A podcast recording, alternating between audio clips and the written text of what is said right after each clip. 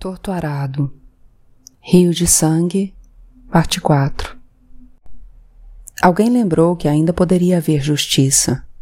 Por mais doloroso que fosse o desaparecimento de um líder, a solução para os problemas permanecia no horizonte, a ser perseguida em sua homenagem.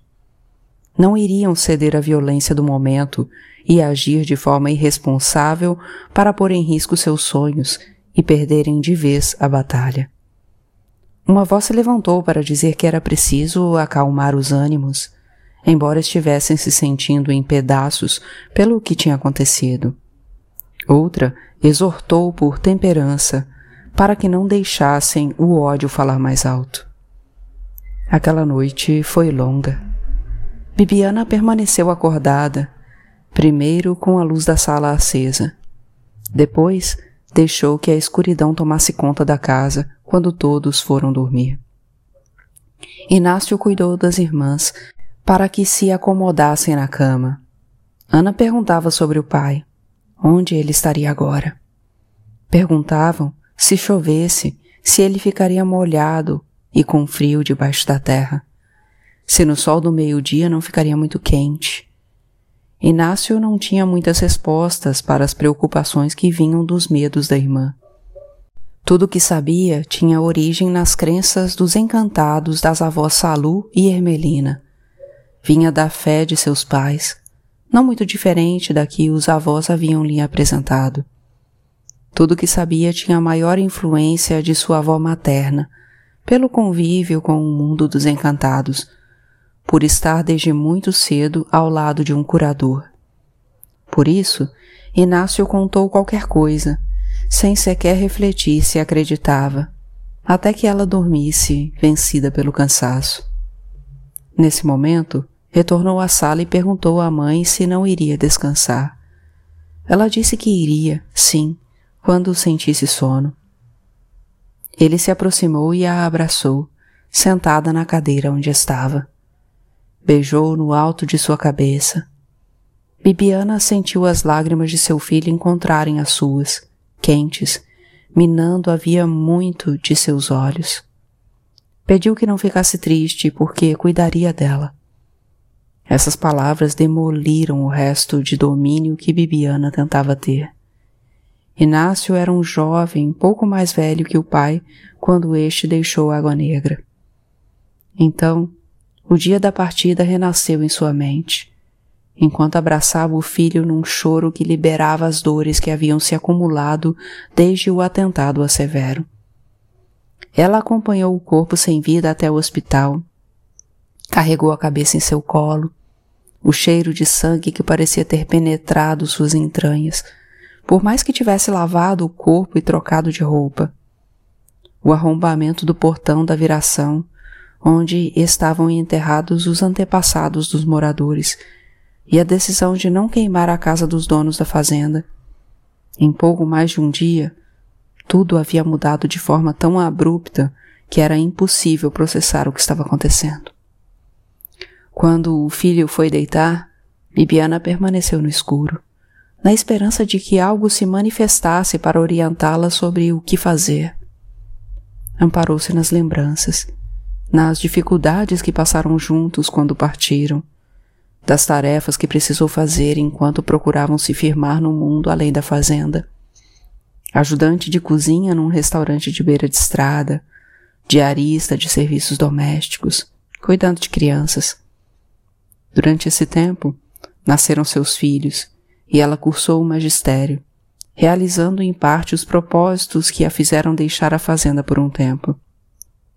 Nessa jornada, percebeu que a vida além de Água Negra não era muito diferente no que se referia à exploração. Mas havia Severo e os sonhos e tudo o que construíram juntos. Havia dificuldades e desentendimentos, mas havia, antes de qualquer coisa, afetos que ela mesma não poderia definir. Afetos que envolviam suas histórias e todas as coisas que aprendiam sobre si e sobre sua gente como nessa jornada passaram a amar seu lugar. Sentiram vontade de retornar, à medida que foram acumulando informações sobre o que era pertencer a uma comunidade de moradores, talvez invisíveis para todo o resto, no coração de uma fazenda. Antes que o sono viesse, Bibiana se levantou da cadeira. A luz do sol entrava pelas frestas da porta e da janela. Abriu a porta, sentiu o sereno fresco da manhã tocar sua pele. O que seria de tudo, agora, sem Severo? O que seria dela com o vazio que tinha se apossado de seu corpo? Havia os filhos para encaminhar na vida, e antes que pensasse nos dias por vir, chegaram as irmãs e a mãe. Salu foi para a cozinha preparar café. Belonísia e Domingas sentaram na sala ao seu lado. As três olharam por um tempo a terra além da porta, e o canto dos pássaros parecia ser o mesmo de toda uma vida. Parecia ser o mesmo de um passado tão perto e tão longe o mesmo canto que as acompanhou na infância, enquanto seguiam o caminho da roça de madrugada, ao lado do pai, para espantar os chupinhos dos arrozais. Mais tarde, a polícia chegou para fazer a perícia do local do crime.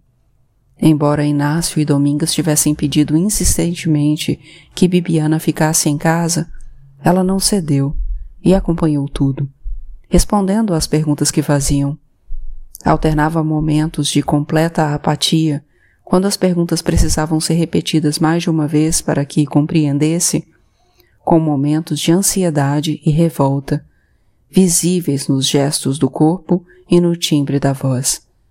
Se esforçava tentando lembrar cada fração de tempo, cada passo, cada pensamento, gestos, até o que estava escrito, palavra por palavra, no bilhete da chegada do pai que havia voltado para buscar quando Severo foi alvejado. Nada, mais nada sabia. Só que um carro havia partido em alta velocidade em direção à estrada. Foi o que alguns moradores disseram. Os agentes foram até as casas das pessoas que supostamente tinham visto o veículo em fuga. Anotaram a cor do carro os vidros escuros, disseram, eram um obstáculo para saber quantos e quem estava em seu interior. Perguntaram se notaram algo estranho nos dias que antecederam o crime e se Severo havia brigado com alguém. Quando os moradores responderam sobre os desentendimentos com o dono da fazenda, os policiais se deram por satisfeitos. Não prosseguiram. Bibiana e algumas das pessoas presentes foram convidadas a prestar mais depoimentos na delegacia da cidade. Pareceu, durante um breve período, que as coisas haviam mudado. Talvez houvesse justiça para o que tinha ocorrido. Iriam investigar a morte de um homem simples como investigariam a morte de um fazendeiro ou de qualquer homem poderoso da cidade. Mas, algumas semanas depois, surgiu a notícia de que o inquérito havia sido concluído, que haviam descoberto um plantio de maconha numa área próxima aos marimbuns, que Severo havia sido morto numa disputa do tráfico de drogas na região. Parte 5 Foi nesse dia que Bibiana resolveu reunir o povo de Água Negra para falar. Mesmo enredada em seu luto, precisava expor o que pensava. Não poderia deixar as coisas se desenrolarem do jeito que estavam ocorrendo, porque, do contrário, em breve, todos estariam em perigo. Mesmo que o vazio permanecesse em seu corpo, não deixaria a memória de Severo ser violada por uma mentira. Logo, essa mentira seria muitas mentiras a acompanharem sua história, sem que pudesse se defender. E seus filhos? Como viveriam com a imagem vilipendiada do pai? Não permitiria que seu legado fosse despedaçado pela história que as autoridades queriam contar. Muitos deixaram seus afazeres em respeito para ouvi-la. Salu seguiu pelo caminho apoiada no braço de Domingas e do genro. Belonise acompanhou os sobrinhos, mancando, depois de hesitar e escutar da irmã se deveria ou não permitir que ouvissem o que tinha a dizer. Não há o que esconder, disse Bibiana, num momento de rara firmeza nas últimas semanas. Por mais que doa a verdade, é melhor saber por nós mesmos do que por outros. E, sabendo por mim, poderão defendê-lo com os mesmos argumentos. Belonísia se sentiu uma sombra de Bibiana durante aqueles dias. Havia se esquivado a vida toda daquele papel, desde que, de forma quase instintiva, a irmã passou a falar por ela. Desde que permitiu que Bibiana conhecesse seus sentimentos mais íntimos. Da mesma forma, se apossava do que se movimentava feroz no pensamento da irmã. Se sentia, mais do que nunca, unida pelo que parecia ser um destino inevitável a se traçar nas trilhas de suas vidas. Passado tanto tempo, não era mais preciso nenhuma comunicação visível, seja pela troca de olhares ou pela leitura de gestos. O ar, sentia, poderia vibrar de uma forma involuntária, transmitindo o mal-estar físico e mental que a outra emanava. Poderia transmitir suas agitações e suas vontades. Esses dias foram cruciais para que percebesse o quanto estavam ajustadas em suas compreensões. Belonise havia desenvolvido essa percepção expandida em relação às pessoas, mais ainda quando se referia à irmã, à sua voz no mundo onde se movimentava em silêncio. O mesmo silêncio da roça e da casa em que residiu por pouco tempo com Tobias foi o estado propício para desenvolver a fúria dos seus sentidos, para se comunicar com seu entorno. A vida, naquele instante, apenas confirmava o que continuava oculto aos olhos alheios, encoberto, talvez num primeiro momento para a própria irmã, mas que consolidou de forma vigorosa e sem retorno o elo entre as duas. Durante toda a sua vida, Bibiana havia visto o pai organizando as empreitadas de trabalho ou conduzindo a assistência nas cerimônias de jaré. Nunca imaginou, entretanto, que aquela incumbência de falar ao povo da fazenda recairia sobre seus ombros até mesmo porque Severo era quem vinha falando aos moradores, organizando a resistência ao cerco que Salomão e seus empregados vinham instituindo. Embora ela se inteirasse e participasse de forma ativa da movimentação. Agora se percebia exposta à violência do atentado, a mentira que tentavam difundir para desmoralizar de vez o povo de Água Negra. Sentia como se os tiros continuassem a atravessar os corpos de sua família, mesmo depois de terem levado o marido.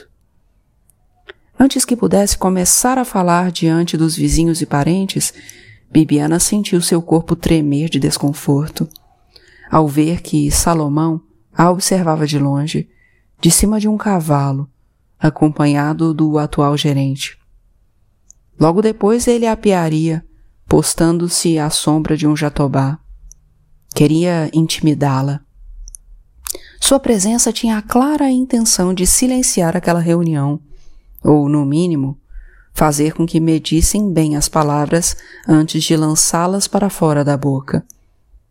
Argumentaria que era sua terra e que não iria mais tolerar aquela desordem de gente se reunindo para propagar ideias como as que Severo espalhava ideias que tinham a intenção de prejudicá-lo.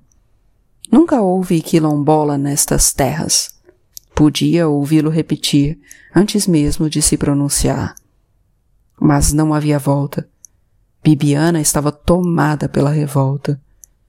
Dirigiu seu olhar para os moradores que esperavam sua palavra, embora percebesse vez ou outra alguém olhar com indignação para a direção de Salomão. Bibiana tremeu de forma visível quando pediu que silenciasse para que pudesse falar. Pelonísia desviou o olhar, temendo ser tomada pelo mesmo medo que a irmã evolava. Mas sua segurança cresceu quando iniciou o discurso. Subitamente, o tremor deu lugar a uma voz forte, segura, que foi persuadindo os presentes. Chegamos à fazenda há muitos anos. Cada um aqui sabe como foi. Essa história já foi repetida muitas vezes, mil vezes. Muitos de nós, a maioria, posso dizer, nasceram nessa terra. Nasceram aqui, nesta terra que não tinha nada, só o nosso trabalho. Isso tudo aqui só existe porque trabalhamos essa terra. Eu nasci aqui, meus irmãos nasceram aqui, Crispina, Crispiniana e a família também. E os que não nasceram já estão a maior parte de suas vidas em Água Negra. Os donos pisavam os pés nessa terra só para receber o dinheiro das coisas que plantávamos nas roças.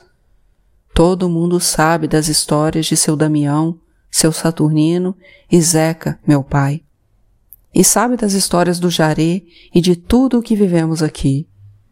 Sabe melhor que qualquer forasteiros quantas secas já vimos se abaterem sobre a fazenda e quantas enchentes comeram nossas roças na beira do Utinga e do Santo Antônio. Pausou sua fala para respirar, recuperando o fôlego consumido por suas lembranças, consumido pela responsabilidade de se apresentar para defender o que restava da dignidade de seu povo. Olhou para os filhos, atentos, ao lado de Belonícia, que conservava o corpo muito próximo das meninas, como um animal defendendo as crias. Nesse instante, foi tomada por recordações desordenadas que a levaram à imagem de Severo.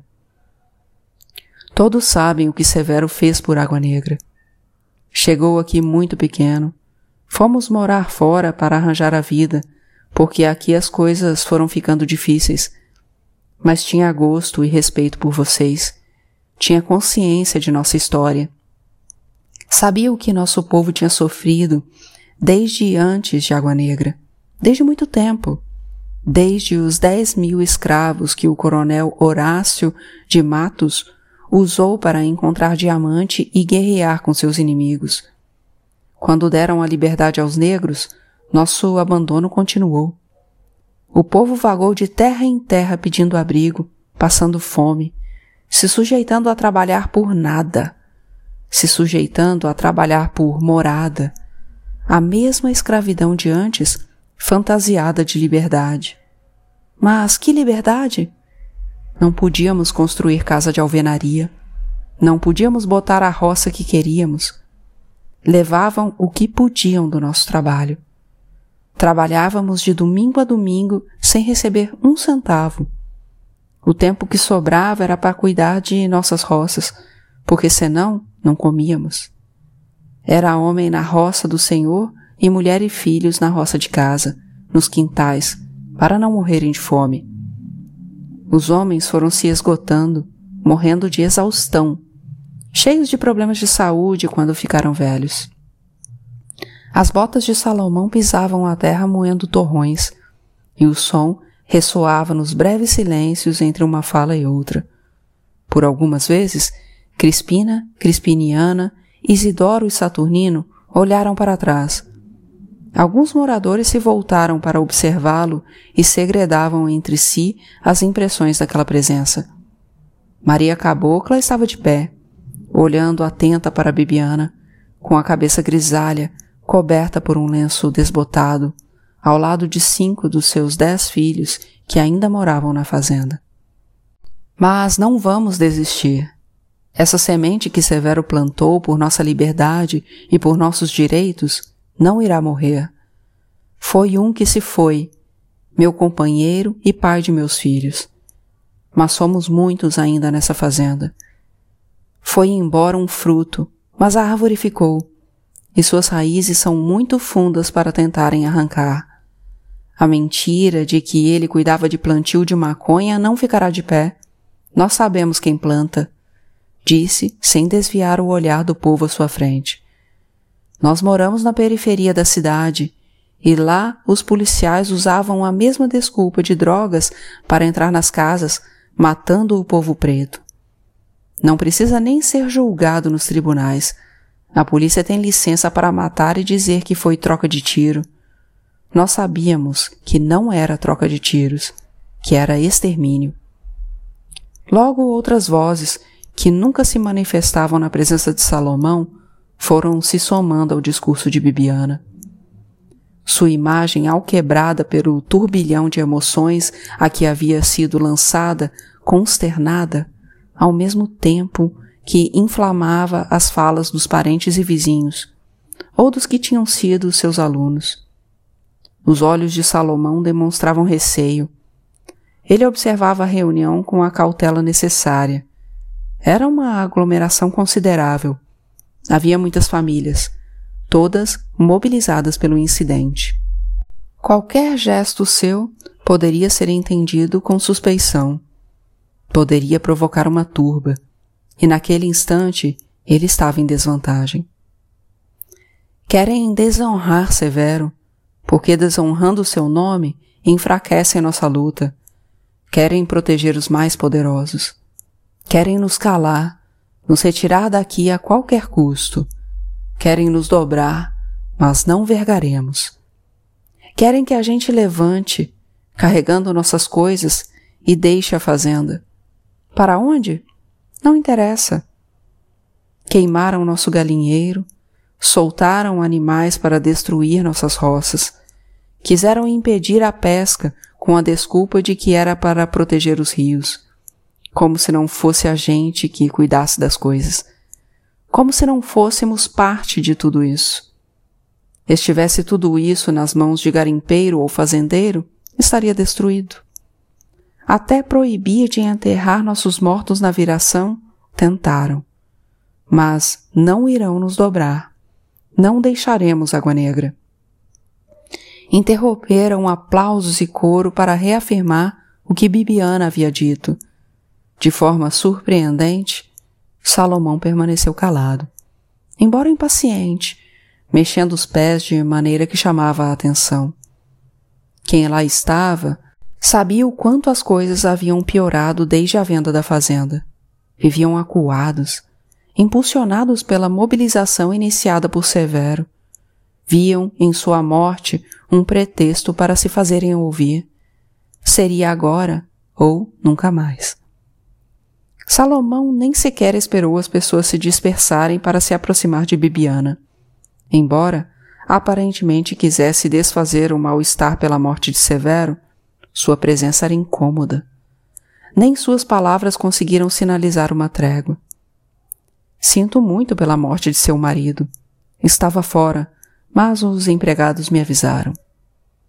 Iniciou a conversa de forma amena para prosseguir com o recado. Mas a senhora não pode acusar ninguém. O inquérito, pelo que fui informado, foi concluído. A polícia já deu a resposta. Tem gente séria lá. Parou em frente a Bibiana, tentando apoiar a mão em seu ombro. Ela, de imediato, deu um passo atrás.